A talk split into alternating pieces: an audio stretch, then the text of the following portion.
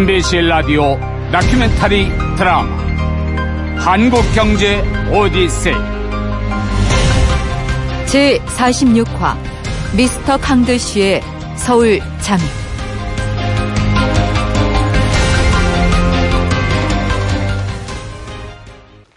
예, 어서 와요, 강무총리. 어, 총재님 바쁘신데 시간 내주셔서 감사합니다. 이, 바쁘기는 말하자면은 예, 나보다 강부총리가 더 바쁘겠죠. 예. 1997년 11월 11일 이날도 강경식 부총리는 국회 재경위원회 표대결에 전심을 기울이며 야당 의원들을 만나고 있었다. 금융개혁법 통과 과정에서 특히 야당 의원들의 협조가 절실했던 것이다. 김대중 국민회의 총재를 만난 것도 그 때문이었다. 그 문제는 상당히 어려울 것 같은데요. 총재님께서 조금만 도와주시면 될 것 같습니다. 알지, 알지. 나가 문제가 아니고 신한국당 이상득 씨가 재경위원장이잖아요. 근데 신문을 보니까 이상득 씨는 음, 표결에서 이길 자신이 없다고 했던데. 그래서 총재님을 뵈러 왔습니다.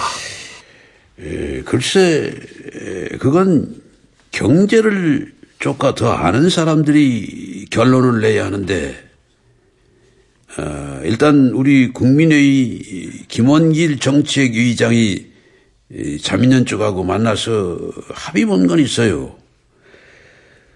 두 당이 연대해서 한국은행법과 감독원법을 제외한 다른 법안 통과에서는 음, 찬성하기로 했어요. 그렇군요. 13개 금융개혁 법안 중 11개 법안은 이번 국회에서 처리하되 에, 논란의 대상이 되는 건 일단 보류한답니다. 에, 즉 한국은행법 개정안하고 금융감독기구 설치에 관한 법안이 에, 거기에 들어가는 것이죠. 예. 좀더 진전을 시켜보면 안 될까요? 아, 그런데 한국은행법 개정과 금융감독체제 개편 문제는 이 중장기 금융개혁과제 아닙니까? 이건 차기 정권으로 넘기는 게 옳다고 봐요. 에, 그래도 13개 법 중 2개 법을 반대한다면 에, 이 상당히 협조적으로 해준 거 아닌가요? 뭐, 그런데 그 두 법이 빠지면 금융개혁이라는 이름을 붙일 가치조차 없어질 정도로 의미가 퇴색됩니다. 아, 그러니까 내 말은 그렇게 중요한 사안을 굳이 시방 통과시키려고 무리하는 건 옳지 않다고 보는 것입니다. 금융개혁법에 1년이나 매달려온 강경식 부총리의 마음은 점점 초조해지고 있었다.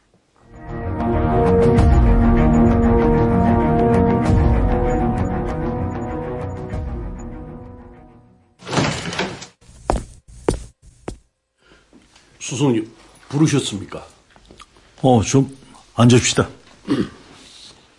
1997년 11월 12일 청와대 경제수석실의 윤진식 비서관이 김영삼 대통령과 독대해서 IMF로 갈 수밖에 없는 상황이라고 직보한 그날입니다. 윤 비서관, 예.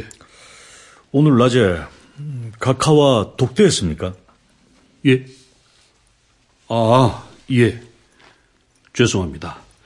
어, 미리 말씀드려야 하는데. 어, 뭐 어, 내가 어, 직속 상관인 내가 있는데 왜 개통을 밟지 않았냐고 그렇게 말하고 싶진 않아요.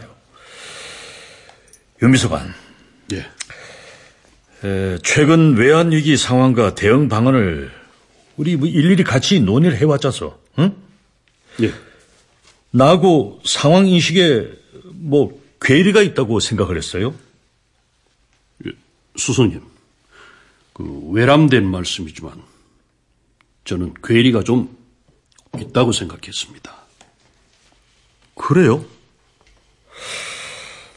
내가 그동안 어떤 내용이든 뭐 당신의 건의를 무시하거나 묵살한 적이 있습니까? 아니요. 그런 일은 전혀 없으셨습니다. 다만 그래요. 저는 어, 다만 뭐, 뭐죠?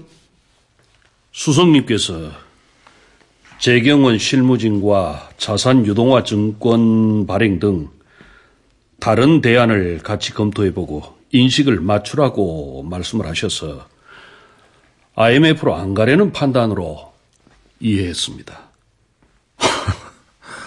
아니, IMF행 이외의 대책을 다 검토해 보고도 뭐 안 되면 IMF에 갈 수밖에 없다는 걸 대통령에게 보고까지 했고 그런 뜻을 당신한테 얘기를 한 건데 그걸 못 알아들었단 말입니까?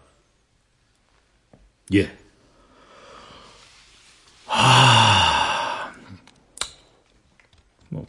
그렇군요. 음. 죄송합니다. 아, 됐습니다. 몰랐다니 뭐 어쩌겠어. 훗날 그러니까 환란의 책임과 관련해서 재판이 진행되던 1998년 5월경 새로운 사실도 밝혀집니다. 김인호 당시 경제수석의 관련 기록은 이렇게 적고 있습니다. 어, 나는 1998년 재판을 받으면서 알게 된 사실은 이렇다. 윤 비서관은 97년 11월 12일 김광일 특보를 찾아갔다. 그러고 국가 부도가 오고 있는데 강경식 부총리나 김인호 수석은 평소 생각하는 방법론을 계속 유지해 가려고 하기 때문에 사람을 바꾸지 않으면 위기 해소가 어려울 것이다라고 말했다.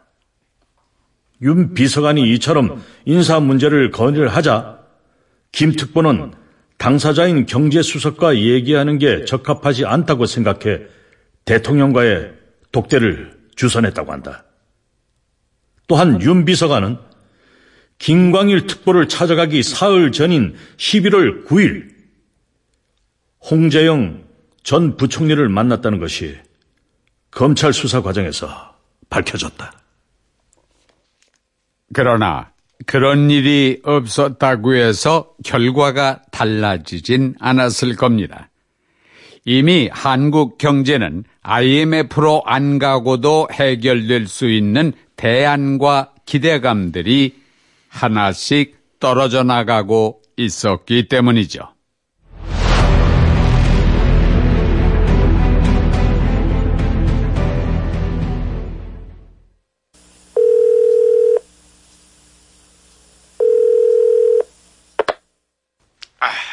한국은행 총재입니다.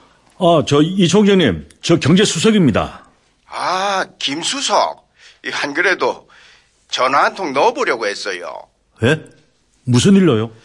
그, 윤 비서관이 각하고 독대한 거 사실입니까? 예, 그럴 것 같아요. 난 은행쟁이라서 청와대 분위기는 잘 모르고만 일개 비서관이 직속상관 경제수석을 제치고 대통령과 독대하다니 이 크게 잘못된 거 아니요? 아닙니다. 뭐 청와대에서는 꼭 그렇지만도 않습니다. 아니, 그렇지 않다니요? 비서실장이든 수석 비서관이든 뭐 그냥 비서관이든 대통령 비서관이면 누구든지 대통령에게 바로 보고할 수 있습니다. 그래요? 어, 그참 재미있는 조직일세. 근데 김수석, 예. 어쩐 일로 전화 주신 겁니까? 아, 참, 참, 참. 어, 다른 게 아니고요. 총재님, 오늘 바쁘십니까? 뭐 조금 뒤에 금융통화위원회를 주재할 겁니다. 점심시간 어떻습니까? 회의 끝났고 식사는 그 사람들하고 해야죠. 저, 점심 저하고 하시죠. 중요한 일이니까 웬만한 다른 약속은 취소를 하시고요. 어, 무슨 일인데요? 아, 아무튼 알았어.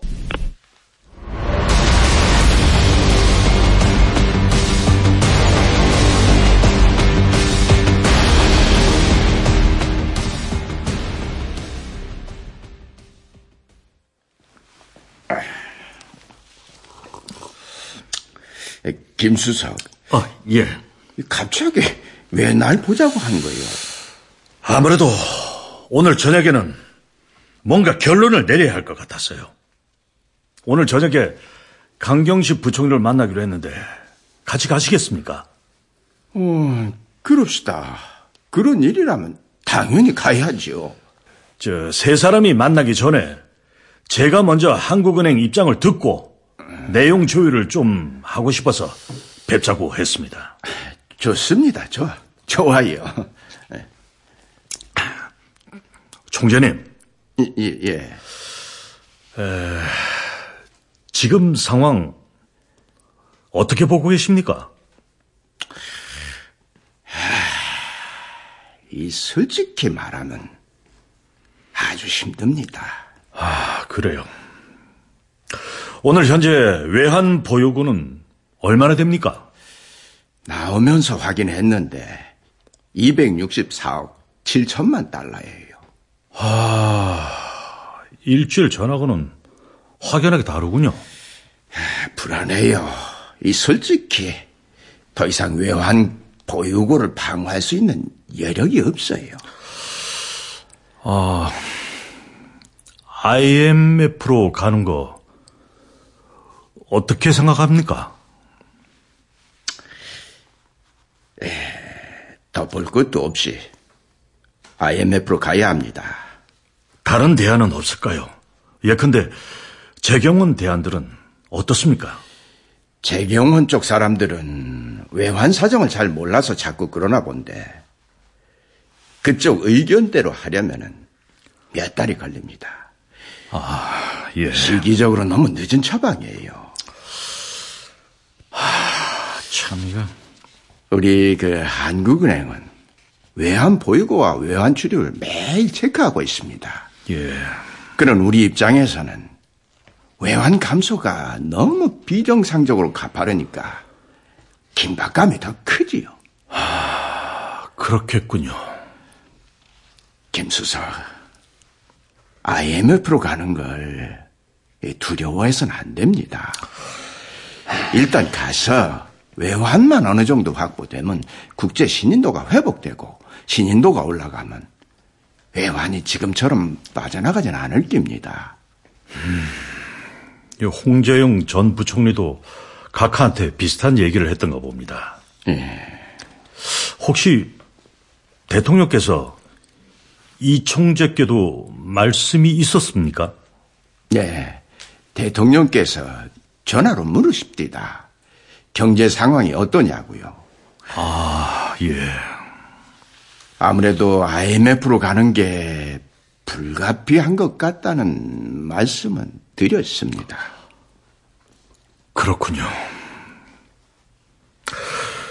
자, 그럼 오늘 저녁에 부총리하고 대책회의 자리에서 뵙죠.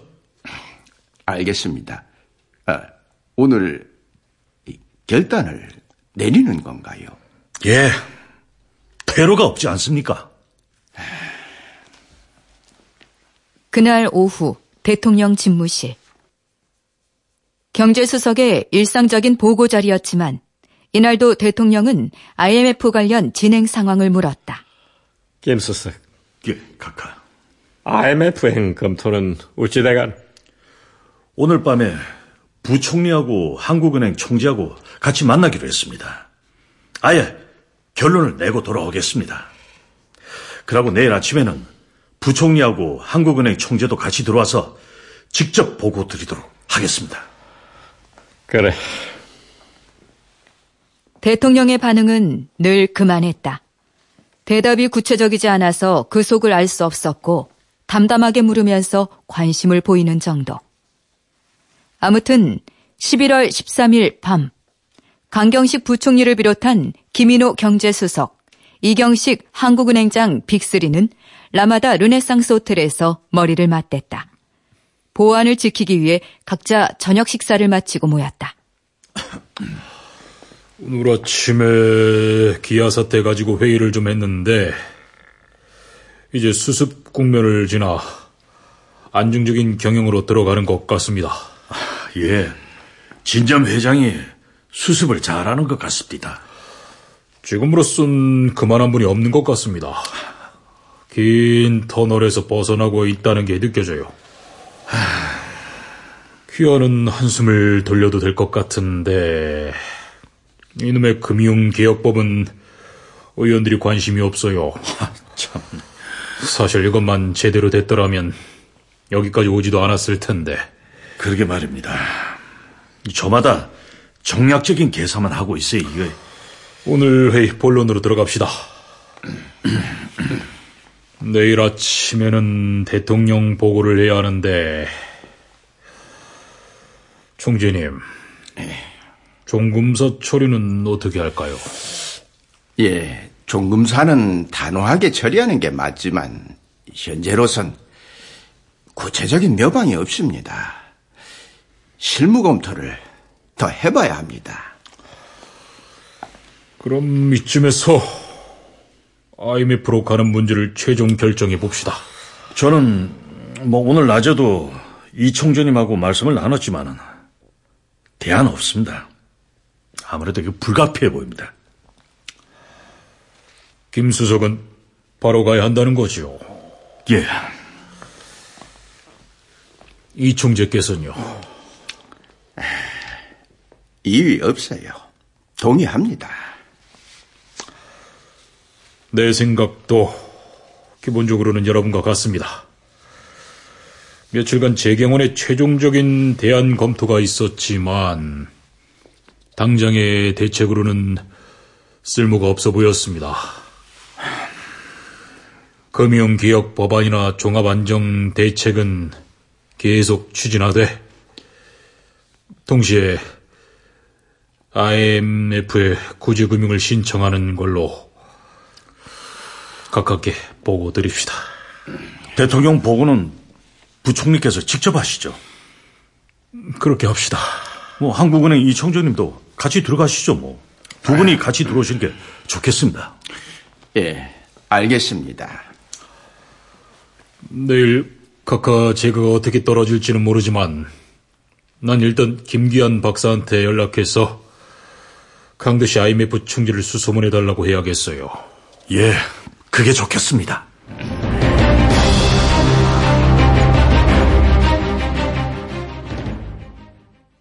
다음 날인 1997년 11월 14일 아침 8시 10분 대통령 집무실.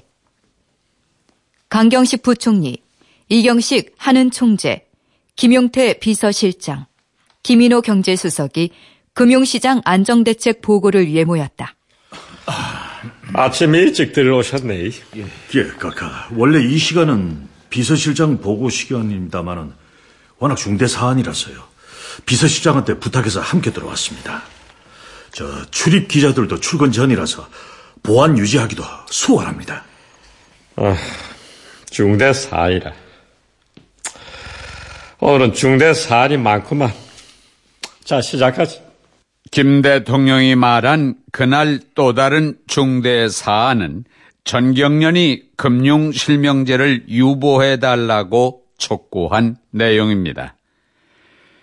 그날 주요 조간 신문들은 시급한 경제 회생을 위해 실명제 실시를 중단해야 한다는 전경련의 요구 소식을 헤드라인으로 전한 터였죠. 강경식 부총리가 간단한 메모만을 놓고서 대통령에게 보고를 시작합니다. 보고 드릴 내용은 크게 세 가지입니다.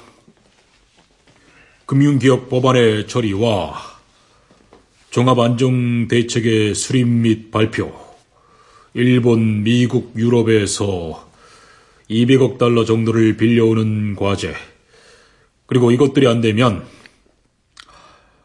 IMF로 가야 한다는 것입니다. 그 종합 안정 대책 내용은 그 대충 뭐요? 금융기관 부실 채권을 대폭 확충하고 모든 금융기관의 예금을 3년간 보장하는 겁니다. 음. 그리고 부실 판정을 받은 금융기관은 강제 정리하기로 했습니다. 아, 그거는 당연히 그래야지. 어, 외환 보유고가 문제이기 때문에 앞으로는 장단기 외채 상황을 국제 기준으로 투명하게 공개하는 게 좋겠다는 겁니다. 그래서 금융산업 구조 조정도 강력하게 추진하겠습니다. 문제는 IMF 행인데 그 우찌대가 IMF로 가기 전에 종합 대책과 함께 어, 다각적인 자금 대책을 강구했습니다만 아, 여의치 않습니다. 그래서 IMF로 가는 긴가? 예, 카카. 이제 IMF로 가는 수밖에 방법이 없습니다. IMF 협의를 추진하도록 허락해 주십시오. 아, 조만간 금융개혁법이 국회를 통과할 것 같은데 통과만 되면 이런 내용을 종합해서 언론을 통해 발표하겠습니다. 알았어요. 그대로 추진해봐요. 김 대통령은 이렇게 담담하게 경제팀이 보고한 대로 IMF 행을 제가합니다. 대통령의 그 담담함을 일깨우기 위해서였는지 곧바로 강경식 부총리는 이렇게 말을 이어갑니다.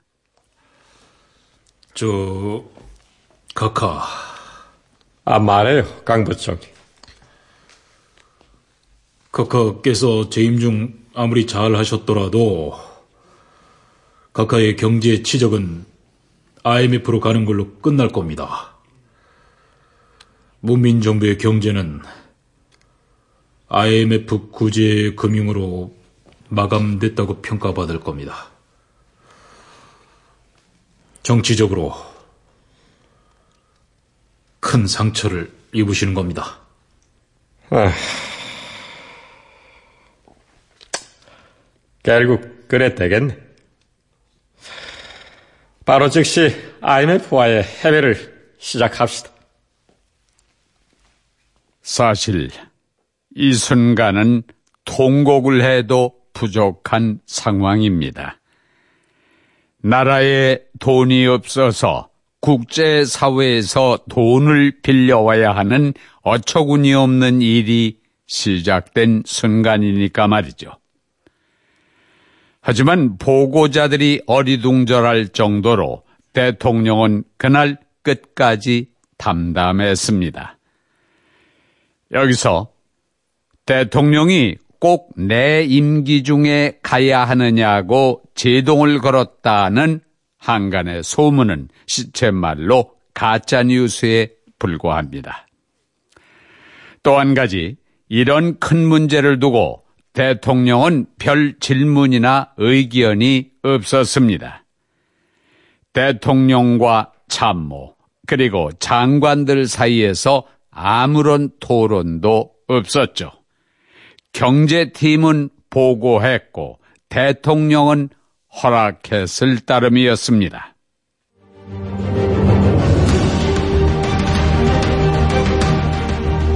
MBC KDI 공동 기획 다큐멘터리 드라마 한국경제 오디세이 잠시 후 제46화 미스터 강들씨의 서울 잠입 2부가 이어집니다.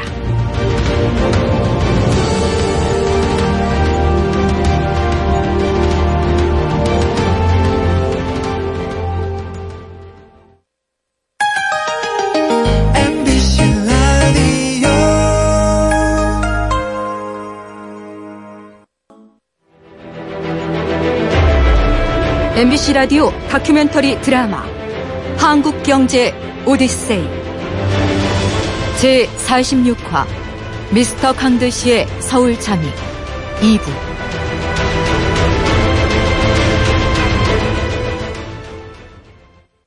남들과 다른가? 자신에게 옳은가? 진실한 발견, 확고한 신념, 내일을 여는 빛이 되다. True Visionary. LS. LS500 런칭. 또 한 번의 빛으로 다가오다. Lexus. 알면 알수록 참참 좋은 사람이 있습니다. 건강한 세상을 꿈꾸며 한 길만 묵묵히 걷는 사람. 자신보단 우릴 먼저 생각하고 지금보단 내일이 기대되는 그런 사람. 당신 곁에 알리코 제약이 있습니다. 알면 알수록 건강해집니다. 알리코 제약. 서울사이버 대학을 다니고 나의 성공 시대 시작됐다. 서울 사이버 대학을 다니고 나를 찾는 회사 많아졌다. 지금 신입생 편입생을 모집 중입니다. 입학 지원에서 강의 수강까지 모바일 러닝으로 언제 어디서나 서울 사이버 대학교 김 사장, 박 대리 이직하려 한다며? 음, 정말 능력 있고 같이 일한 지 벌써 3년째 친구인데, 가참. 청년재직자 내일 채용 공제 틀지 그랬어. 1년 이상 근무한 청년이면 나라에서도 도와주는데. 청년재직자 내일 채용 공제? 회사와 근로자가 일정 금액을 납입하고 정부도 보태서 5년 후에 근로자한테 3천만 원을 목돈으로 지급하는 거야. 아, 우수 인력들의 장기 근속으로 기술력과 노하우가 축적되니까 회사에 큰 도움이 되겠는걸? 내일 채용 공제는 대한민국 중소기업 근로자의 장기 재직을 지원합니다. 함께 채우는 행복한 내일. 내일 채용 공제. 이 캠페인은 중소벤처기업부와 중소기업진흥공단이 함께합니다. 서울에서 IMF행이 대통령에게 보고되면서 최종 확정될 무렵 김기환 순회대사는 태국 방콕에서 열린 아시아 유럽 정상회의, 즉 아셈 관련 포럼에 참석하고 있었다. 아, 그, 그, 래요 대, 대통령께서 정말 그렇게 쉽게 제가 하셨습니까? 어쨌든 다행이지 뭡니까. 한시라도 급한 상황인데. 아, 그야 당연하죠. 어, 그럼 어제 부총리께서 말씀하신 대로 강드시 총재를 만나서 미팅을 주선하면 되겠군요. 그렇게 해주세요. 박사님, 강드시 총재 지금 어디 있습니까? 지금 자카르타에 있습니다. 내일부터 방콕 일정이 잡혀 있는 걸 확인했습니다. 빠르면 내일 만날 수도 있겠어요. 상황이 엄중합니다. 바로 연결 부탁합니다. 아, 참. 장소는 어디가 좋을까요? 어, 내가 나갈 수만 있다면 나가겠는데, 아무래도 금융기업 법안 통과 문제도 있고 해서 어려울 겁니다. 아, 서울에서 만나는 걸 우선순위로 하고, 안 되면 내가 어디든 간에 가야죠. 알겠습니다. 최대한 빠른 시간에 서울에서 만나는 걸 최우선으로 제안하겠습니다. 그렇게 IMF행 시계가 빠르게 돌아가는 와중에도 강경식 부총리가 부지런히 챙겨야 할 것은 또 있었다.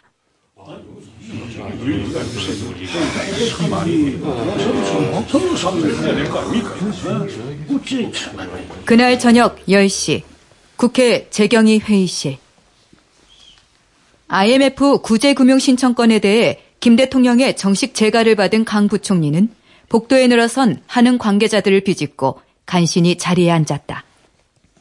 긴장한 표정에 윤중현 재경원 금융정책실장이 강 부총리에게 다가왔다.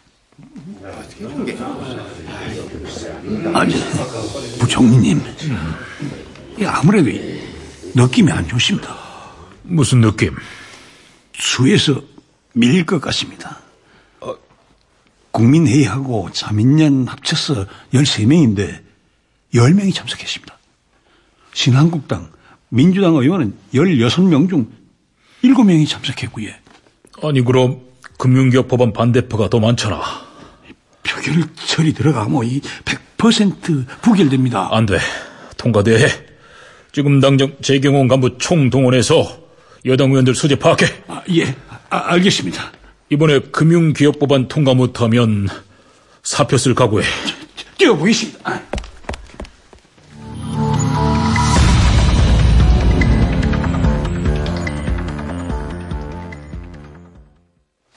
의원님, 지금 정족수가 모자랍니다. 어떻게 좀 도와주십시오. 의원님, 지금은 안 되세요? 아, 이건 너무 급한 사안이라서요. 오늘은 꼭 통과가 돼야 합니다. 1997년 11월 14일, 재경원 직원들은 하루 종일 전화통에 매달려 여당 의원을 소소문했다. 그러나 이미 분위기는 부결로 기울고 있었다. 어때? 국회로 들어가겠다는 의원 있어? 아니요, 실장님. 지역구 유지 상가라는 의원님도 있고 부모님이 중환자실에 있어서 자리를 못 비운다는 분도 계세요. 나 이 태어나가 이래까지 손에 땀 흘리면서 통화한 건 처음이야. 저도요. 근데 의원님들 정조수는 어쩌죠? 야당이 밀릴 게 뻔한데. 이 노조들이 들고 일어나는데 의원들이 이 마당에 찬성표 던지기는 어려울 기야. 모두가 바쁘다는 거는 핑계에 불과하지. 정치하는 사람들이 제일 의리가 없는 별종인 것 같아요. 그래도 있잖아. 이 순간만큼은 하늘같이 모셔야 할 상전들인데. 그 시각 한국은행 본점 1층 로비는 법안 통과 저지 열기로 가득했다. 한국은행 노조가 증권감독원, 보험감독원 노조와 함께 한 목소리로 금융개혁 법안 통과를 반대하고 있었다. 통과될 경우 총파업 돌입도 불사하겠다는 입장이었다. 금융감독원 설립 원천 무효! 원천 무효! 원천 무효! 하는법 개혁을 반대한다! 반대한다! 반대한다! 반대한다! 노조들이 반대하는 금융개혁법안 국회 통과는 강경식 부총리가 사활을 걸고 진행해온 사안입니다. 외환대책 마련이 급한데도 그 며칠 전부터 강 부총리는 물론 재경원 간부 직원들은 국회의원들을 설득하느라고 바빴죠. 결론부터 말하면 금융개혁 법안은 국회 통과가 좌절됩니다. 그리고 결국 IMF의 강압적인 권고 때문에 억지로 통과되고 맙니다. 그렇다면 만약 법안이 그날 통과됐다면 IMF 구제금융은 피할 수 있었을까요? 강부 총리는 자신의 회고록에 이렇게 적고 있습니다. IMF에 가는 것은 피하기 어려웠을 것이다. 이미 IMF에 가기로 했기 때문이다. 다만 지금처럼 어려움에 빠지지는 않았겠지만 하는법 계약을 반대한다! 반대한다! 반대한다! 금융감독원 설립 원천 무효! 원천 무효! 원천무효!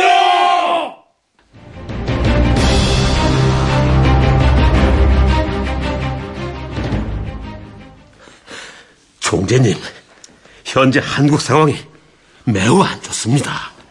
네, 분위기 잘 알고 있어요. 하지만 예정된 일이 워낙 많아서 1997년 11월 14일 밤 태국 중앙은행 귀빈실에서는 김기환 순회대사가 강드시 총재에게 강경식 부총리와의 면담을 하소연하고 있었다. 총재님의 이번 일정 제가 다 가지고 있습니다. 빠듯한 스케줄도 알고 있습니다. 그럼에도 불구하고 이렇게 부탁드립니다. 선처해 주십시오.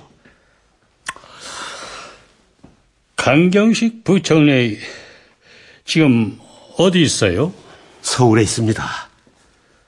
총재님 사정이 정 어려우시면 곧바로 비행기 타고 올 수도 있습니다. 아, 예, 아무튼 나의 스케줄 조정 매우 매우 어렵습니다. 생각 좀 더 해보고 연락드리겠어요. 자, 그럼 이만 바빠서. 아, 총재님, 총재님, 총재님! 미셸 캉드쉬. 1982년 프랑스 재무부 장관이었고 1987년 국제통화기금, 즉 IMF 총재에 취임해서 1992년, 1997년에 연임하고 2000년에 사임했다. 외환위기 당시 IMF 총재로서 긍정적이든 부정적이든 지금의 우리 경제에 큰 영향을 끼친 인물이다.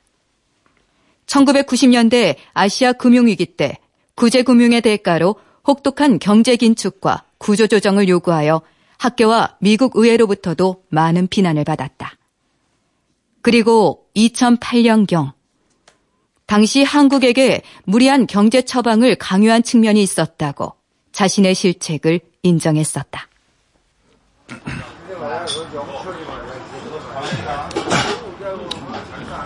아, 저 이모, 저, 여기 깍두기 좀 떠줘요.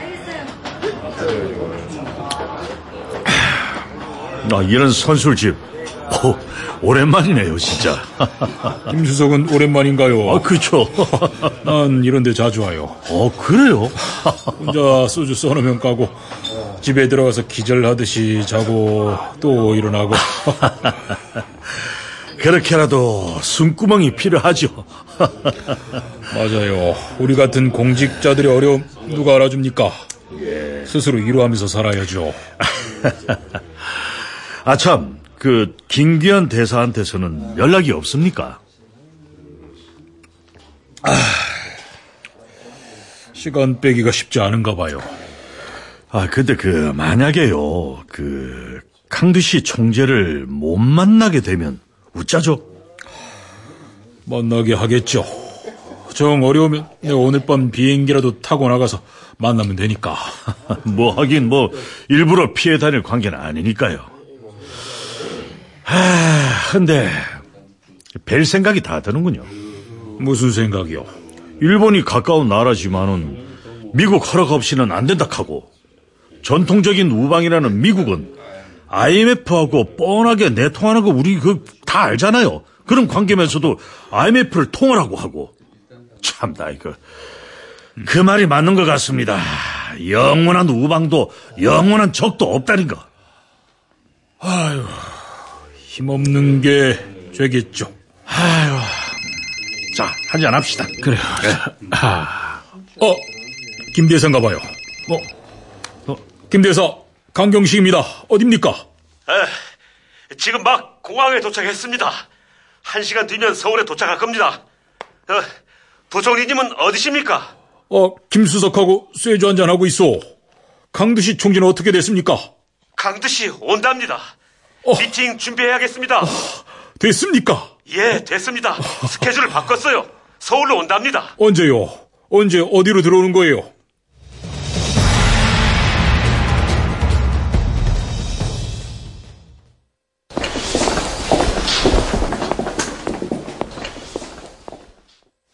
그날 밤 9시 서울 인터콘티넨탈 호텔. 강경식 부총리와 김인호 경제수석, 이경식 한국은행 총재, 그리고 엄나경 제2차관보 등이 모였다. 이 자리에는 김기환 대사가 처음으로 배석했다. 보안을 위해서 최소 1원만 소집했습니다. 지금부터 이 자리에서 나온 이야기도 절대 비밀입니다. 따라서 문서는 남기지 않습니다. 강두시 총재는 11월 16일 오후 16시경에 공항에 도착합니다. 지금부터 구체적인 작전 계획을 세웁시다. 김 박사님, 강두 시 총재 어떻게 들어오는 게 좋겠습니까? 눈에 띄지 않아야 하는데 보안 문제가 제일 큽니다. 일요일 오후라서 외국에서 돌아온 승객들이 많을 게 뻔하니까요.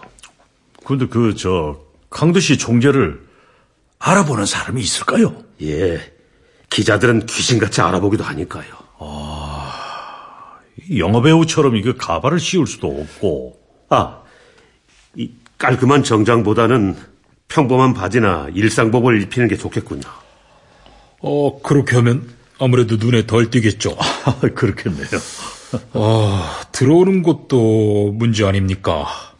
귀빈실은 원래 기자들이 지키고 있는 곳이니까 더 위험할 것이고.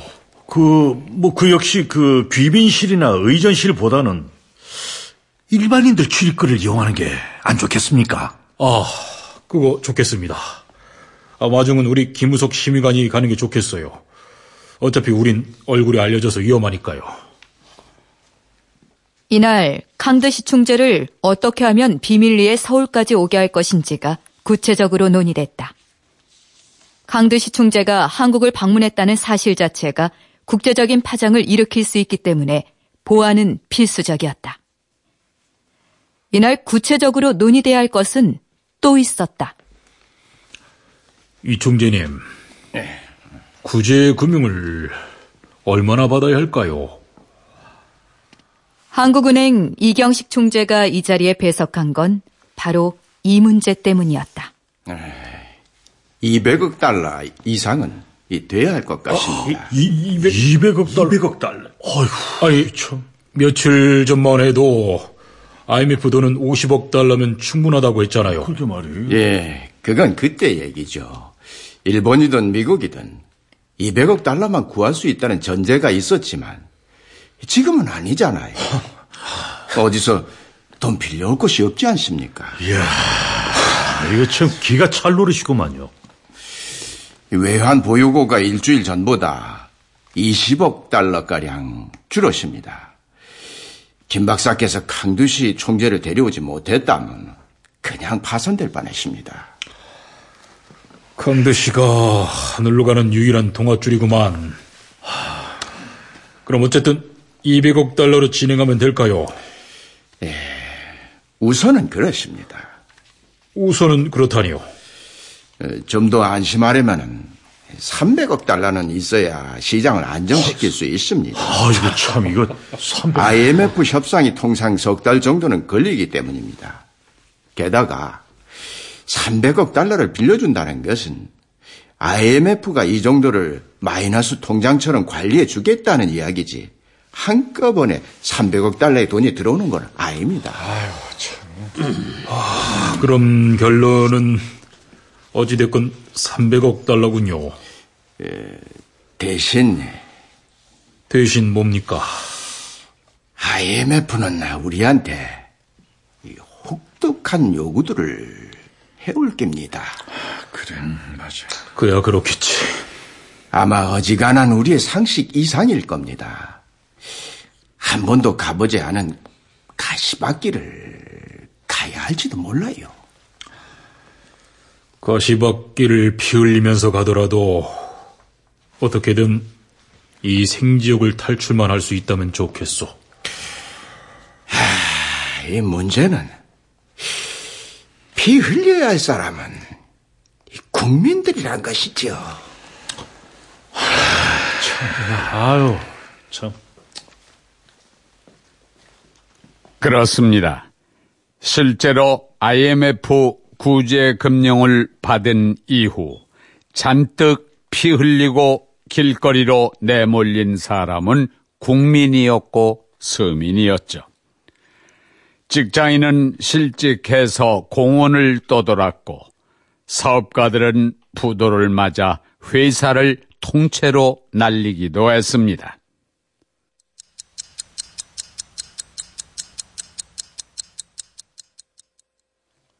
하지만 그런 걸 모두 알고 있다고 해서 IMF 행을 피할 순 없었습니다.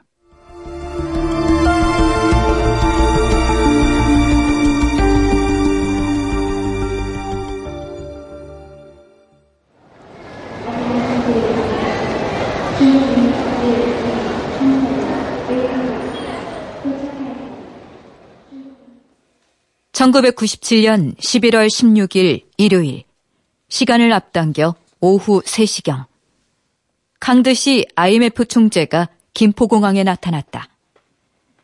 그의 공항 현장 영접은 최준경 금융협력과장이 맡아서 진행했다. 그러나 아무리 강드시 총재라도 게다가 정장도 아닌 평상복 차림의 그가 세관까지 그냥 지나칠 수는 없었다. 저, 아, 잠, 잠시만요. 세관원이 강대 씨와 최준경 과장 얼굴을 번갈아 가며 뚫어지게 바라보더니 이분 혹시 IMF 관계자 맞으시죠? 예? IMF는 무슨? 아, 이분 아, 저기 벨기에에서 온 장관님이에요. 그래요? 어, 많이 닮았는데. 빨리 진행해 주세요. 곧바로 청와대로 가야 하니까. 아, 청와대, 아, 예, 알겠습니다. 잠, 잠시만요. 자, 예, 아, 이제 가셔도 됩니다. 예. 수고하십시오. 일요일인 1997년 11월 16일 기자들의 추적을 걱정하지 않고 움직이기 좋은 시간이었죠.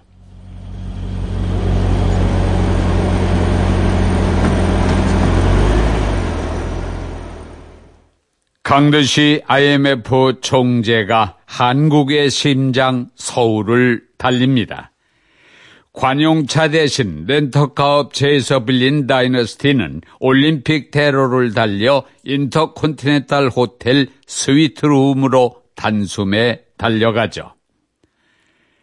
마침내 서울 잠입에 성공한 강두 씨. 이제 그의 손에 한국 경제의 운명이 달려 있습니다.